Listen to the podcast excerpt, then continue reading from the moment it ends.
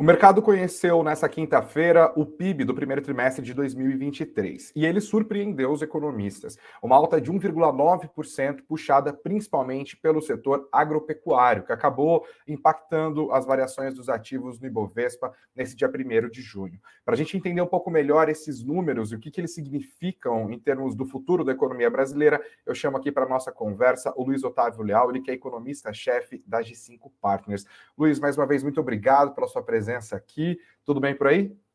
Tudo bom, Greg. É um prazer estar aqui de novo com você, agora na, na minha casa nova. Pois é, parabéns pelo emprego novo, inclusive. Vamos lá, então, Luiz. PIB cresceu 1,9% no primeiro trio. O mercado estava contando ali com uma alta de 1,2%, mais ou menos. O que, que aconteceu e por que, que a agropecuária puxou tanto? assim? Quais são os highlights dos números desse PIB? Ó, Greg, não tem muito mistério aí não, tá? A gente teve uma safra recorde esse ano, tá? Então a safra de grãos é, do Brasil esse ano é basicamente uns 15, entre 15 e 17% acima do ano passado, que já foi recorde, tá? E alguns, é, algumas culturas, como soja, por exemplo, vão crescer mais de 20% esse ano.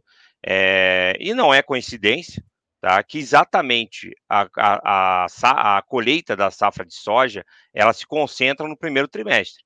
Tá? Então, é, essa, esse crescimento de, de 21, é, mais de 21% do, do PIB agrícola, na verdade, é, é basicamente o reflexo uh, dessa colheita extraordinária que a gente teve é, esse ano na, na soja.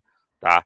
Então não tem, não tem lá muito, muito mistério. Tanto que é, o peso, tá? É, o, o, o, PIB sem o agro ia ser alguma coisa próxima de meio por cento, tá? Então, é, é, mesmo pesando pouco, em torno de 8%, tá? Então, é, quando você pega um negócio acima de 21%, é, acaba tendo um peso relevante, tá? No, no cálculo final.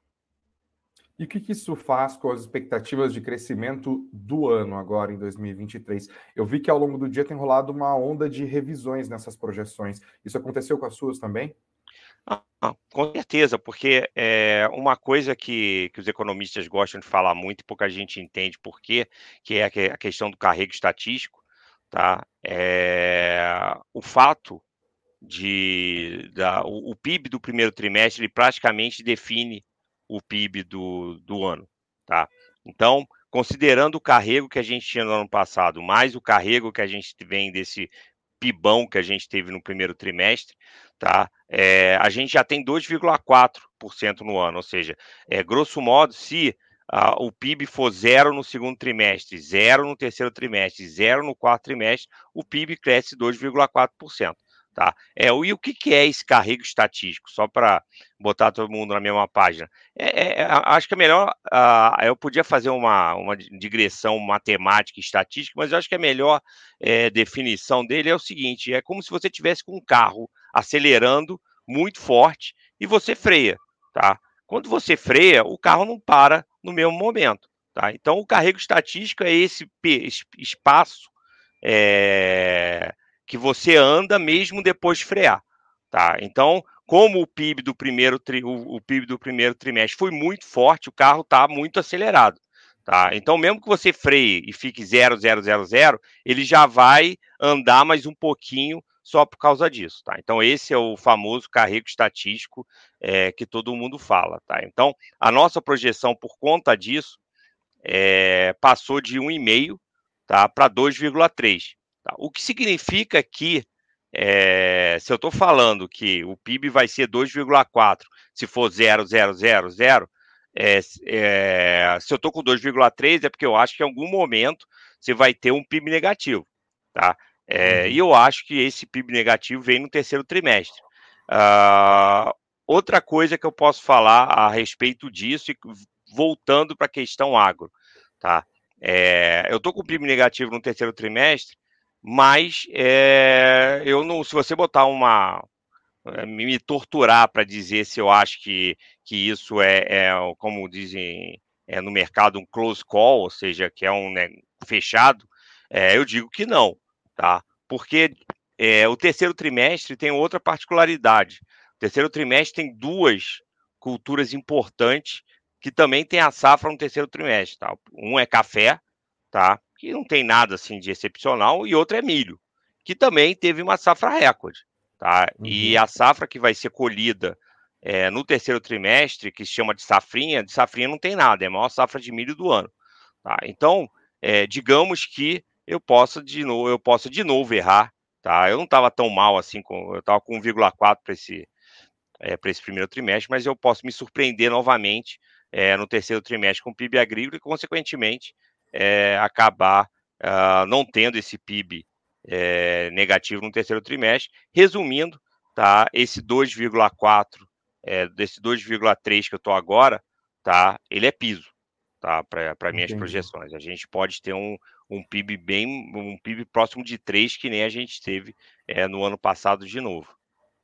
Eu quero voltar a falar sobre o agro logo na sequência, mas agora eu queria tirar esse trecho da nossa economia para falar e o resto. O que, que esse PIB do primeiro trimestre revelou sobre a economia que basicamente é a economia que no, na prática as pessoas percebem no dia a dia, né? Porque parte dessa surpresa, você está falando, olha, um crescimento, considerando um carrego estatístico de 2,3%, 2,4% para esse ano, não, tem, não é a sensação que a gente tem quando olha para o Brasil, quando vive, quando olha para o emprego, para o avanço do salário das pessoas. A gente ainda está no nível muito restritivo de juros, de 13,75. As projeções do mercado, embora passaram a ser mais positivas, mais otimistas, no sentido de uma descida da Selic nesse ano, ainda assim. Ninguém está apostando uma Selic abaixo de dois dígitos no final de 2023. É, enfim, olhando para a economia que a gente consegue perceber, um PIB de 2,5% de crescimento parece descolado da realidade. O que, que o indicador revelado de hoje diz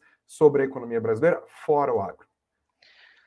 Ó, oh, Greg, é, como eu falei, é um pibão, né? 2,4 de pelo menos de crescimento no final do ano, é 1,9 de crescimento no, no, no, primeiro trimestre. Só para também, é, só para a gente ver o tamanho desse 1,9, se a gente botar no, no cálculo é, americano é quase, é mais ou menos 8% tá, de crescimento, tá? Porque eles anualizam, né? O, quando a gente olha lá, o, o Estados Unidos cresceu 2%, na verdade ele cresceu meio no nosso, na nossa fórmula de cálculo, porque eles anualizam. Uhum. Então o nosso 1,9 é praticamente 8% tá, de crescimento. Então realmente foi um pibão. Agora, é, com relação ao que você falou da sensação econômica, temperatura econômica, aquilo que a gente sente, é, foi um PIB, não digo um pibinho, eu acho que pibinho é muito forte, mas um PIB não tão, tão pibão assim, tá? Por quê?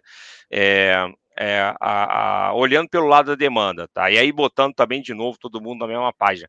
É, o, o PIB é calculado pelo, por dois lados, tá? O PIB da oferta, que são os setores, tá? então agricultura, é, indústria e serviços, tá?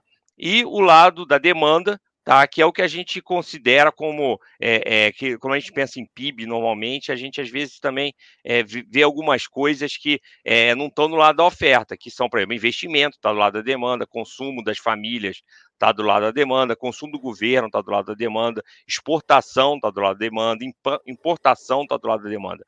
E aí é mais interessante a gente fazer essa análise que você, que você sugeriu pelo lado da demanda, tá?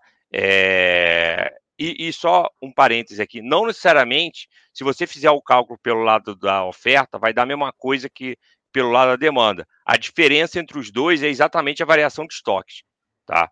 Então, a uhum. variação de estoque vai ser, ah, o, o PIB eh, cresceu porque a variação de estoques foi positiva, tá? É, a, a variação de estoque ninguém calcula, é por diferença, tá? Bom, mas voltando para a sua questão, é, você a gente pode dividir tá, esse PIB da, pelo lado da, da demanda é, em duas partes. Tá? É, uma parte que é a contribuição externa, tá? e aí tem a ver com exportação e importação. Então, é, é tipo, o, a exportação ela, ela aumenta, tipo assim, de alguma forma ela aumenta o, o, o PIB brasileiro, porque você produziu e exportou, é, e a importação, é, mas a demanda não é aqui dentro, é lá fora, por isso que a gente chama de, de contribuição externa.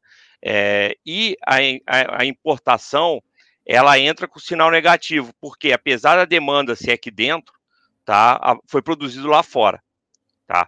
É, e aí, quando a gente faz, e a gente tem a absorção interna, que é o que a gente, é o que você quer, finalmente a gente está chegando onde você quer, que é a sensação interna de economia, que é a da, da, da situação da economia. É, e aí, quando a gente olha essa divisão, tá, a gente vê que o PIB cresceu por conta da, do, do, da contribuição externa. Tá? Então, do, do 1,9, 1,4 foi contribuição externa e 0,5% foi absorção interna. Tá? Então, se não tivesse, digamos que a gente fosse uma economia totalmente fechada, a gente é quase uma economia totalmente fechada, mas digamos que a gente fosse uma economia totalmente fechada, o PIB, é, pelo lado da demanda, ia ser meio por cento. Tá? É, por, e aí a diferença desse meio por cento para 1,4, 1,9, que é pelo lado da oferta, ia virar estoque de soja, porque a gente não exportou essa soja. Tá? Então, só para a gente ter uma, uhum. um exemplo dessa história. É, e, e, e a, então a primeiro, primeira coisa que a gente pode chegar a essa conclusão de que o PIB, a, a sensação térmica é, da, da economia não é 1,9, é, é meio por cento. Tá? Segunda coisa, mesmo a contribuição interna, externa, tá, ela dá uma indicação ruim tá, para a situação da economia. Por quê? É, qual seria a contribuição externa boa? Seria você exportando muito e você importando muito, mas exportando mais do que importando. Ou seja, uhum. é, é, você está conseguindo produzir bastante com uma demanda externa forte e você está importando muito porque sua demanda interna está forte. Só que o que a gente vê no, nos números não é isso. A gente teve uma queda, é, não me lembro, acho que foi 0,6 de queda das exportações e teve uma queda de 7,7 alguma coisa é, das importações. Tá? Então, é, a contribuição externa acabou sendo positiva porque o, o, as importações caíram mais que as exportações, não porque as exportações cresceram mais que as, as importações. Então, é, é, mesmo essa contribuição externa mostra que a temperatura da economia está muito menos, menos quente do que sugere é, esse pibão de, de 1,9% desse primeiro trimestre. Entendi. É, agora, voltando para a questão do agronegócio, né? A gente tem, olhando a série histórica do PIB, a gente vê um, o, o, agronegócio praticamente comendo pedaços que antigamente pertenciam à indústria. Né? Inclusive, a indústria conseguiu cair mais um pouquinho é, nessa leitura do PIB na comparação com o mesmo período do ano passado. É, por que, que o agronegócio parece, e eu falo parece, eu quero que você me confirme se é ou não, é, parece avançar mais rápido do que outros setores da nossa economia, né? Uma das coisas, quando eu digo que a percepção da economia para a maior parte das pessoas não é desse aquecimento todo, é porque a nossa população economicamente ativa está muito mais ligada a serviços e depois a indústria e depois ao agronegócio. Tem muito menos gente trabalhando no agronegócio. Mas o agronegócio parece que segue deslanchando, tanto em termos de produtividade quanto de, de riqueza que ele gera. É, enquanto os outros setores, a gente tem um esvaziamento histórico da indústria ao longo dos últimos 30 anos, um processo enorme de desindustrialização, e os serviços, desde a pandemia principalmente ali, é, sofrendo para recompor margens, por exemplo, né? Por que, que o agro destoa desses outros setores? O que está dando certo no agro que não está dando certo nos outros setores da economia brasileira? Ó, oh, Greg, é, eu chamaria atenção para dois fatores principais, tá? Primeiro, é, é, é, um pouco mais claro, que é o seguinte: o, a, a, demanda, tá?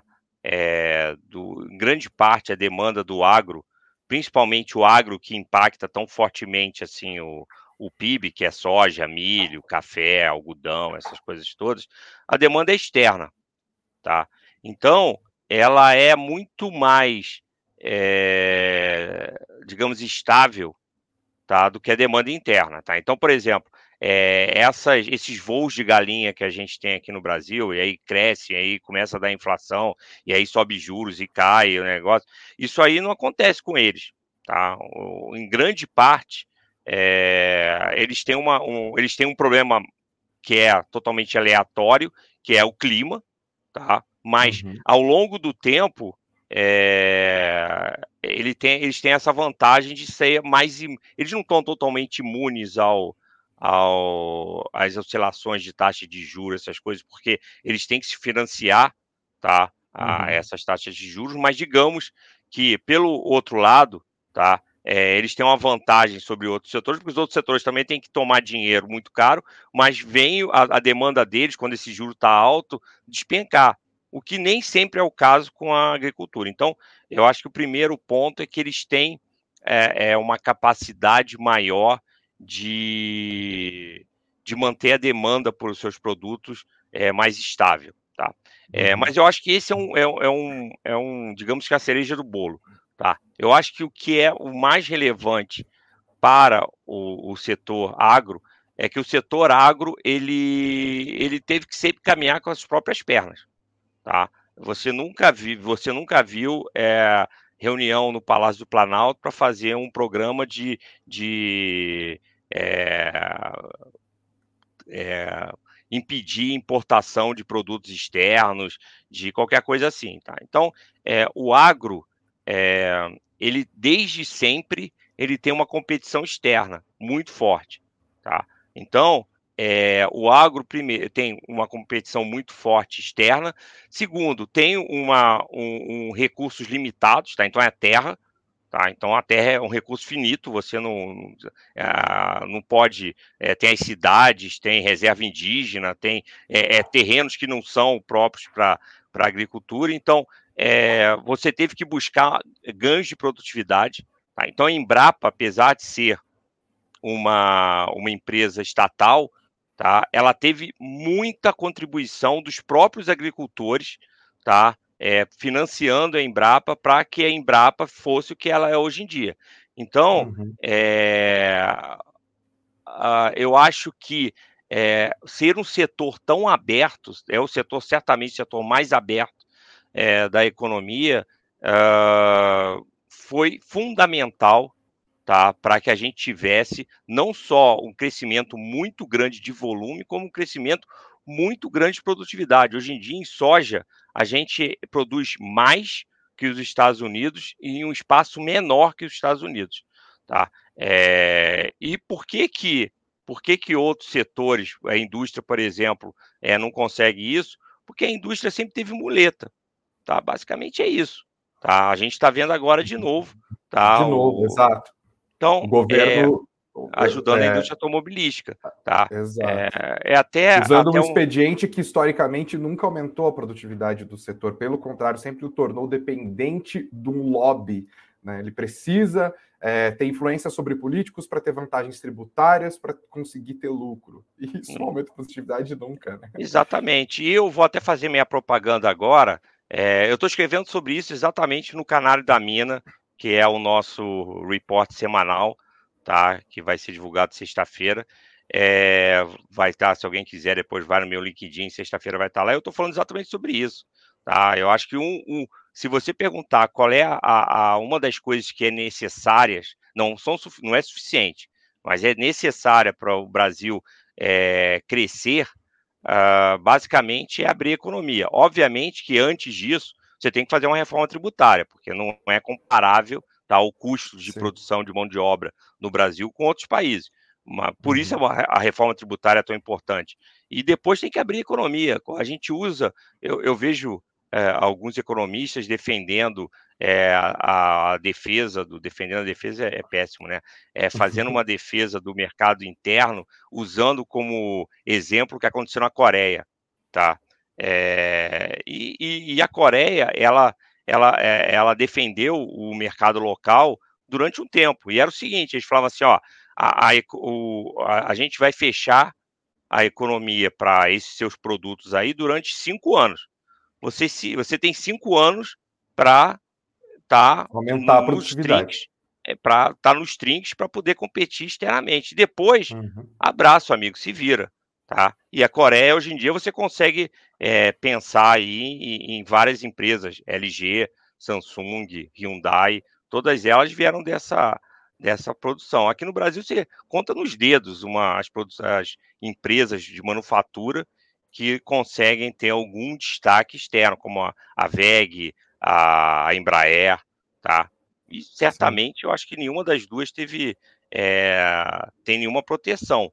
Tá? Tiveram no início é, ajuda, tá? principalmente a Embraer, que era uma estatal, uh, mas tipo assim, tiveram que se virar pelas próprias pernas. Perfeito.